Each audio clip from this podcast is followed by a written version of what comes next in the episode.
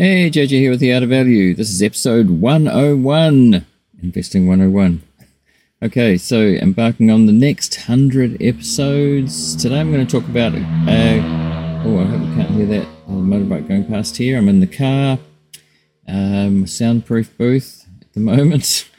Uh, it's the best, best place to record at the moment in the current situation that I'm in. And so I want to talk about this interview with Stanley Druckenmiller. Stanley Druckenmiller, the Druck, sometimes called the Druck. And this was an interview from about three weeks ago, I think, at the Sohn conference. I think that's what you call it S O H N. And uh, it was a good interview. And the interview was by John Collison, who is, if you don't know, one of the founders, co founders of Stripe. So it's interesting, really kind of young entrepreneur interviewing a a, a veteran investor, and he's a he's known as a macro investor, makes big macro calls, pretty focused, and uh, is more of a trader than anything else. He was uh, trained, uh, educated, worked for uh, George Soros for for for a time, for quite a long time, and so I think we can think of him in that vein. So.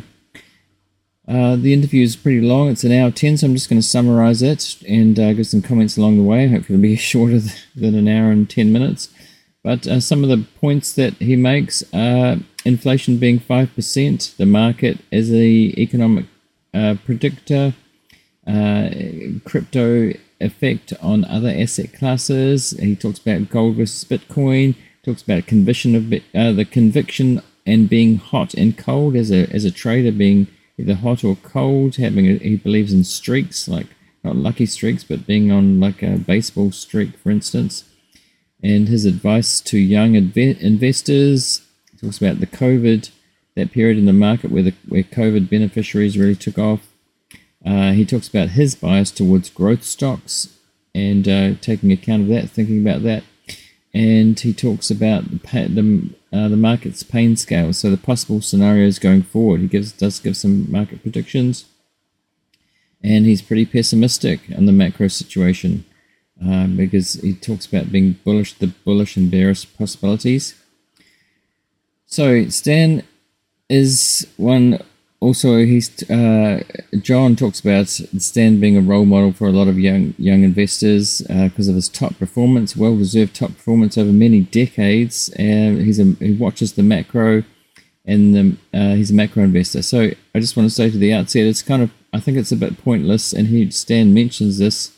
It's a bit pointless looking at his 13F filings for the last quarter because he can be in and out pretty quickly if he changes his mind he could just give an interview one day and then change his mind the next day. It's just like that. So it's not uh, it's not worth kind of looking at what he's into what he's in now. But he, he does did have energy, some quite a bit of energy stocks, I think, at this time of the interview. So he said last. Now John starts off the sentence saying last summer when the market was uh, hunky dory. Uh, nice phrase, quaint phrase, hunky dory. Uh, John's Irish and said uh, the monetary and fiscal policy as out of step with economic circumstances, and he saw a raging mania in all assets. So he was basically calling a, a massive bubble uh, last summer, Northern Hemisphere summer. And uh, what he asked, what is he predicting now? Which is pretty much what we, what we want to know, right? So Stan says, I have many predictions. I've had many predictions that didn't turn out. So it's nice that you picked one that did turn out, he, he says uh, being fairly modest there. But selective picking, he's been, well, let's just say he's been right more than he hasn't been. Or, as he as he as he uh, as he explains, when you're right, you've got to uh, when you when you when you're right and you think the odds are in your favor, sort of bet big. Selective picking, he said, and inflation is a little higher than I thought it would be, but I did think it was going to be above six percent. Obviously, it's about eight percent right now which seemed radical at the time, radical call at the time. So he, that's what he was calling. That came, that was correct. He said, uh, "The bubble has really burst with a vengeance, a lot more than you can see in the S&P 500." This was, mind you, this was nearly probably a month ago. I'd say a lot of good companies have been derated 60, 70 percent without uh, without a whole lot of change in the fundamentals. So valuations have improved relative to where they were. And the Fed was slow to recognize the problem that we that we have, and they are still buy, they were still buying bonds in March 20, 2022 and not pivoting verbally until November. That period was incredibly costly, he says, for the for the market. I think he's talking about and the macro environment. A lot of assets were bought in that period that people will lose a lot on. The people were kind of because uh, the Fed wasn't sort of not raising alarm bells, but not pivoting to their new stance. You know, inflation was transitory until it wasn't. Uh, there was there we are. Where are we now? John asked, and he said it's hard to believe we can unwind in six months. But guess my guess, best guess is that in six months we're six months into a bear market that may have some time to run. Highly probable that the bear market is has a ways to run yet. He reiterated. Is it going to be a soft or hard landing? Another burning question that people talk about. Is it going to have a recession or not? I don't know, but the probabilities of a soft landing are pretty remote, he said. So he kind of does have conviction on that. And his reasoning, we've only we've only pulled off two or three soft landings in history, like in 1994 and 95, which he invested through, and never had a soft landing without uh, when inflation got to above four four to 4.5%. So that's a, a, historical fact that he's pulled up. We never had a soft landing when inflation got to above 4.5%. It's, it's like 8.5 at the moment. We're facing an extraordinary situation. Projections of 2% rates. We're so far behind the inflation rate. We're, we are so far behind the inflation rate. And uh, such a good asset it's such a broad asset bubble going into it, he said. It's very hard to say we'll have a soft landing. They, they, the, the indicators aggressively point to a hard landing. I've been wrong plenty of times, he said, but betting on a soft landing to me is a long shot this time. And history says when inflation gets above 5%, it's hard to tame it, and it's never come down until the Fed funds rate has gone above CPI, which is currently above 8%. So that would imply that inflation, uh, that interest rates could go over 8% if inflation stays that high, even if it's like even if it, this is me talking, even if it goes down to 5%, it means that the rates are going over, would go over 5%. He says it's been a disruptive period and uh, for like in tech, and he gives the example of Stripe because John's there, but there have been, should be it should have been many bankruptcies during that period, but they were saved by the Fed. So the destruction would be quite material if rates go up that much. So he's uh, hedging his position, not hedging his position. They said if inflation rates do go up, but all bets are off because it'll be a very hard landing. I think he's implying there. I do think inflation is going to come down without that happening, though. He says, I think a recession is on the cards, is in the cards, I just don't know when. I, am guessing sometime in 2023. So he's not guessing that we're in in a recession now, or that uh, which is quite possible. I think that we'll see. So Stan thinks the stock market is an indicator of the economy. That's how he looks at things. That stock market indicates the economy, not not the other way around. See, a lot of people have the opposite view that the stock market isn't the economy. Well, he's not saying it is either, but it's an indicator of what's happening in the economy long before, say, the Fed, the, this, that um, that uh, economists, most economists look at. He looks at different indicators and he looks at the market. So he says stocks tend. To, this is really important actually for his philosophy, and it's really interesting. Stocks tend. He says stocks tend to lead the fundamentals by six to twelve months. So stocks lead the fundamentals, but there is also market inefficiency. Uh, he indicates he indi- indicators are industries that lead the economy and ones that lag, like housing and retail. Leading industries that indicate what's going on in the economy, that is, housing and retail, for instance. We do the macro by listening to companies that lead the economy and ones that lag. Bottom up analysis from there. If the leading industries are turning up or down, that's a signal. It has worked beautifully Another signal in the bond is the bond market, but not in recent years because it's been manipulated by the Fed. and the approach has allowed us to perform and to outperform the Fed in in terms of economic forecasts over the last 20 to 30 years. So he thinks the the, mac, the way that they do macro forecasting has outperformed what the Fed's what the Fed's been thought. And he also says that sectors have been uh, the what sectors he was asked what sectors have you been looking at as indicated as as predictors, and he says.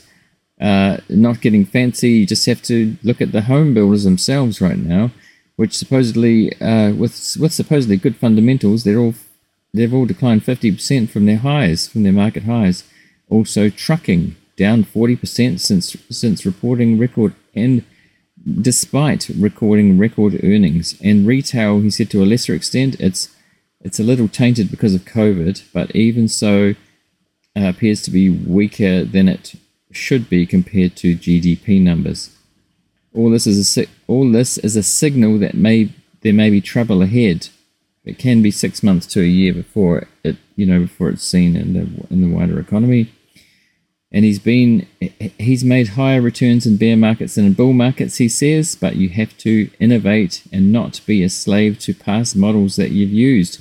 Bonds have been a go-to in bear markets, but not this time, he thinks. He says currently I'm in terms of forecasting and analysis, he says on the macro, he says currently I'm very challenged. We've been lucky to make some money in the past six to eight months, but uh, by having short, by being short fixed income and short stocks, not doing much in currencies, and owning some some key commodities like oil, gold, which he said hasn't worked, and copper. Uh, it's he said it's getting harder now, though, to make money in this bear market. Not so confident being short equities, he says. Taking a bit of a break from that and waiting for a fat pitch. That's uh, Buffett saying you don't have to pitch all the, you don't have to hit or swing all the time. Wait for the big fat pitch and then swing big. Pretty much is uh, his uh, similar philosophy. And uh, fixed income has been complicated. He's sitting on the sidelines for that and currencies, he's not doing much, but uh, might short the dollar at some stage. He still owns energy, and U- Ukraine he says has extended that trade, and uh, but it could and he thinks it could go on for some while. But you know, he said don't quote him on that. He could change his mind tomorrow. That's the way that's the way he rolls. He depending on what he sees out there. Uh, how, but he's, he's he's saying there's no demand collapse or anything at the moment. How would you go to how would you get to higher conviction on shorting in the current environment? He says shorting stock because he's not shorting, not shorting much. If the market were to rally 15 to 20 percent over the intermediate term, he said, I'd take a short, uh, take a shot because six month bear market preceded by asset bubbles don't exist historically. Uh, historically, let's say that again. Uh, six month bear markets preceded by asset bubbles don't exist historically. And I think we still have a lot of wood to chop, meaning still more to go down. On interest rates, I want to hear where the Fed is to see how that's unfolding, and then see on inflation if it's Im- if it's embedded or not. There's a lot of people saying that it's, it's going to, still going to go down it's not embedded. This is just still basically temporary or transitory, but longer, but still transitory. I'm taking a break, he said. I want to be fresh and in, I'm in no hurry. It's a marathon and I'm not running flat out on mile 16. And uh, keeping in mind, if you don't know, that a mile uh, marathon's 26.2 miles, I think. And so, so that's on the macro situation. He was asked about crypto, which was also interesting. He said he expects it to affect other asset classes, the decline in crypto, and strong correlation between crypto and the Nasdaq Seems that seems pretty obvious now. Even though a lot of people say it's not supposed to be, it's sort of independent. But if you, it's pretty much moving like the Nasdaq since it started declining. He's sympathetic to Munger's view on crypto and to Bill Miller's. So if you don't know, Munger's very, very down on, on crypto, thinks it's all going to go to zero and uh, thinks it's all a Ponzi scheme. And Bill Miller's pretty heavily into it. He's just going with the flow and buying Uh, and so he sort of uh, understands that. He said it's yet to play out, and I don't want to bet on it with any conviction either way. He'll be surprised if block, but he'll be surprised if blockchain isn't a force in the economy in five to ten years from now, a major disruptor within uh, with some companies. He said, keeping in mind he's talking to the Stripe founder, a disruptive company in the fintech space, one of uh, one of the biggest, and uh, not not a public company yet. So he says he's 69, but a younger Stan would be diving into it much more. Younger people understand new asset classes much better, he, or classes better than he would. He understands that, and sometimes he's employed younger people um, and kind of directed them in terms of how big their trades are. He talks about that in the dot com bubble. He did that even back 20 years ago. He said, but he said, if I were a tech investor, I'd certainly be looking into blockchain very deeply and the possible disruption that it might take. But fundamentals are fundamentals, he also says. So that's interesting. If he was younger, he'd be getting into blockchain as a, disrupt, a disruptor of the future of the next five to ten years and more. Now he's asked about gold versus Bitcoin. He said if you have he said if you had an irresponsible monetary policy going on, which he thinks there is, in a bull case you might be you might want to own Bitcoin, and in a bear in a bear phase, you might want to own gold. Uh, he said if there's an inflationary bear bull market, I'd want to own Bitcoin more than gold. And he says if there's a bear market, a stab, stagflation type of bear market, I would want to own gold. Oh, he said actually, sorry, did I say inflationary bull market? He would want to own Bitcoin more than gold, and a stagflation bear market, he'd want to own he'd want to own gold. But you've got to know, or you've also got to know where your biases are. This is, uh, you know, take if uh, for the listener, uh, you know, think about what his biases are. Where he's older and uh, he's got, a growth investor bias, growth company bias. I'm a hard worker, but I'm I'm just stimulated by the the game of thinking about how the how the world will look in six months. He said, in terms, you know, he said it's like he works hard, but only because he is. It's fun. He loves the game, which a lot of invest, of great investors say they just love the game. Game of probabilities. I do fear for the retail bull market geniuses, he said. There's a lot of them who were surfing with a hurricane behind them, and there were nice waves behind them. So, this is talking about the last few years. They may become very discouraged if the story does not end well. Well, it hasn't ended well, but he thinks if it gets a lot worse, people could get very discouraged. So here's the philosophy of putting all eggs in one basket and then watching that basket carefully. So it's contrary to what is taught in a lot of business schools, and uh, but he, he doesn't want stale longs or stale shorts. They're both trouble. Better to be concentrated and paranoid uh, and uh, sizing is 70 to 80% of the equation. This is something that George Soros told him, he said, uh, taught him. It's how much you're right or wrong. And it's not, it's, it's not how much you're right or wrong. It's how much you make when you're right and how much you lose when you're wrong. And he learned, yep, learned that from Soros. I also believe in streaks. Sometimes you're seeing the ball, sometimes you're not, like baseball. Uh, now, know when you're hot and when you're cold. Turn up the dial when you're hot, and when you're cold, don't make big bets to get back to even. Be self aware. He'll size up positions of technical analysis, analysts that work for him on his on his team who are on a hot streak. So he's learned to tell who's on a hot streak and who's not. So this is pretty different from a like value investing Buffett, where it's very long term, and uh, you, you know it's not like this is re- really trading stuff and this is in the past 20, 10 to 20 years, you don't have this, the time anymore to do deep, deep dive analysis. It's different again, but wait, he says you do have time, but if you have the if you have the intuition, you buy it, and then do do the, the analysis after that. And if it doesn't pan out, as opposed to wait to do the analysis, so you don't do the analysis first and then buy. You you can buy some and then do the analysis like over ten days that way, when you enter it, he says there's no story out there. And in 10 days, there's still no, probably still no story if you're wrong. And there's a bear market story. If there's a bear market story, you'll find out in the meantime. He, he talked about analysts going out to dinner and talking, so you'll find out a bear case pretty quickly. And then he talks about the famous story of the tech bubble where he lost billions, but it's more complicated than that. Uh, he talked about it. Uh, he put the, the, this is how it played out. He put long trades on in the last in the last days, even though he knew it was dangerous. And how he came to that was the longer version of the story is that in March 1999 he shorted internet stocks to the tune of 200 million dollars, and it was a 600 million dollar loss. Um, and so he was down double digits after that for the year and he backed off and he hired two people in their 20s who were keen on internet stocks knew more than he did. He pivoted to internet stocks and was up 42% for that and so he had a massive year.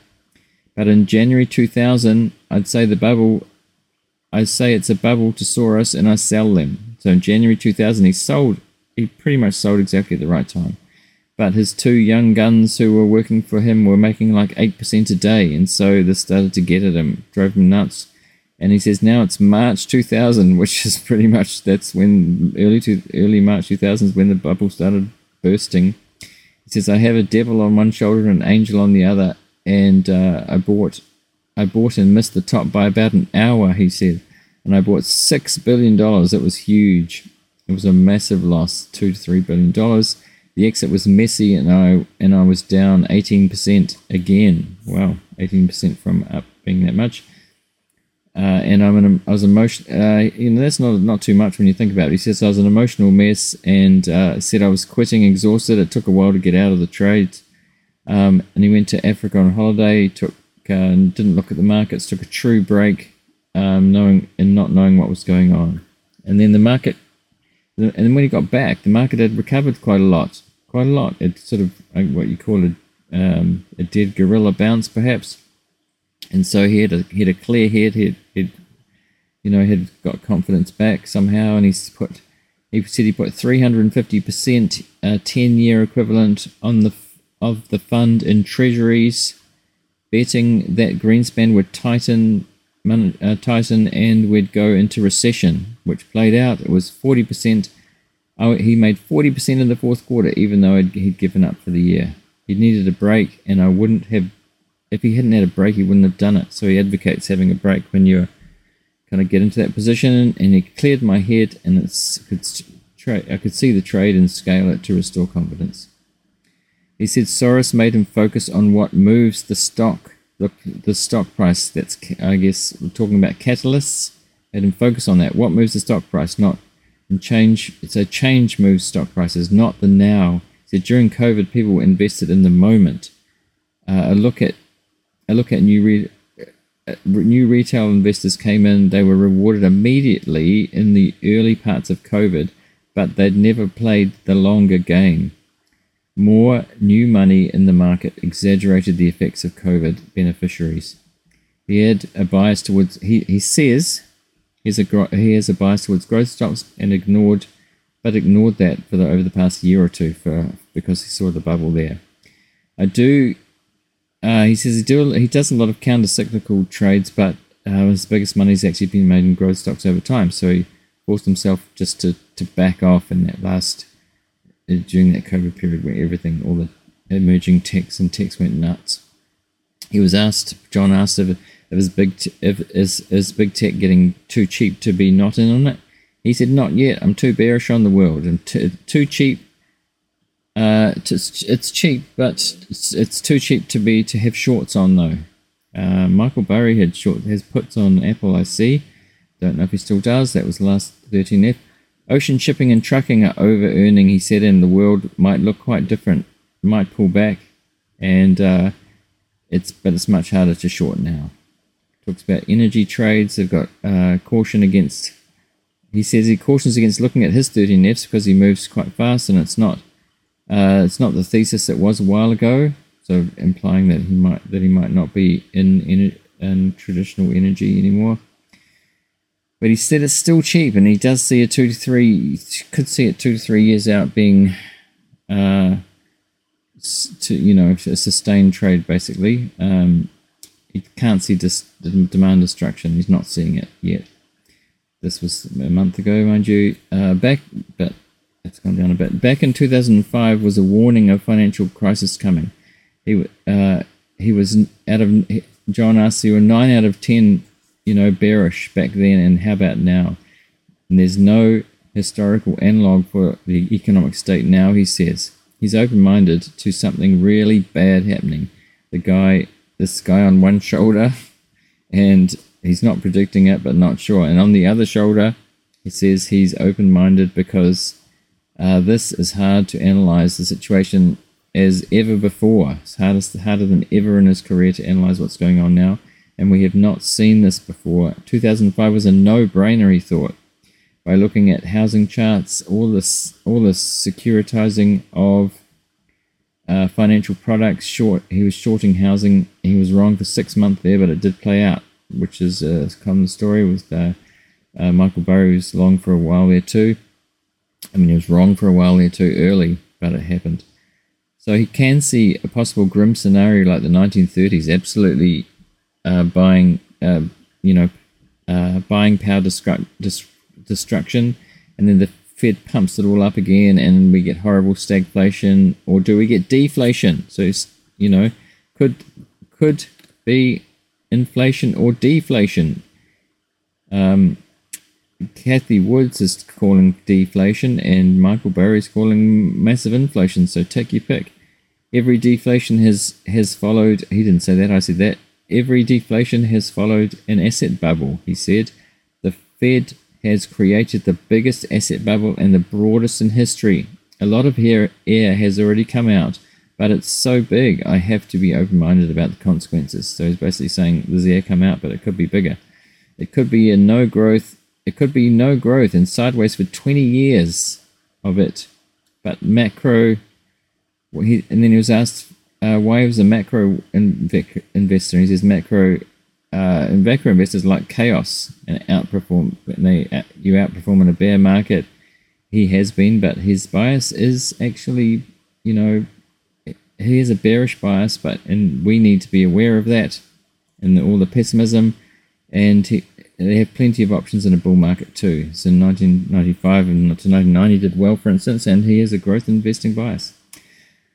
All right, that's pretty much the summary of the interview. Really interesting. I found it fascinating because he's been one of the most successful macro investors and made more, probably more right calls than wrong, although he could be wrong. Just fascinating what what he's been through, decades of it. So, really interesting to see what Druck has to say when he does speak about what's going on compared to last year, which he, he was pretty much right about this bubble boosting. Alright, that's it. So if you got any value out of this, like and subscribe, follow wherever you can on your favorite apps and sites, YouTube, Spotify, Apple, uh, and join me on Twitter at the Art of Value. Okay, see you next time.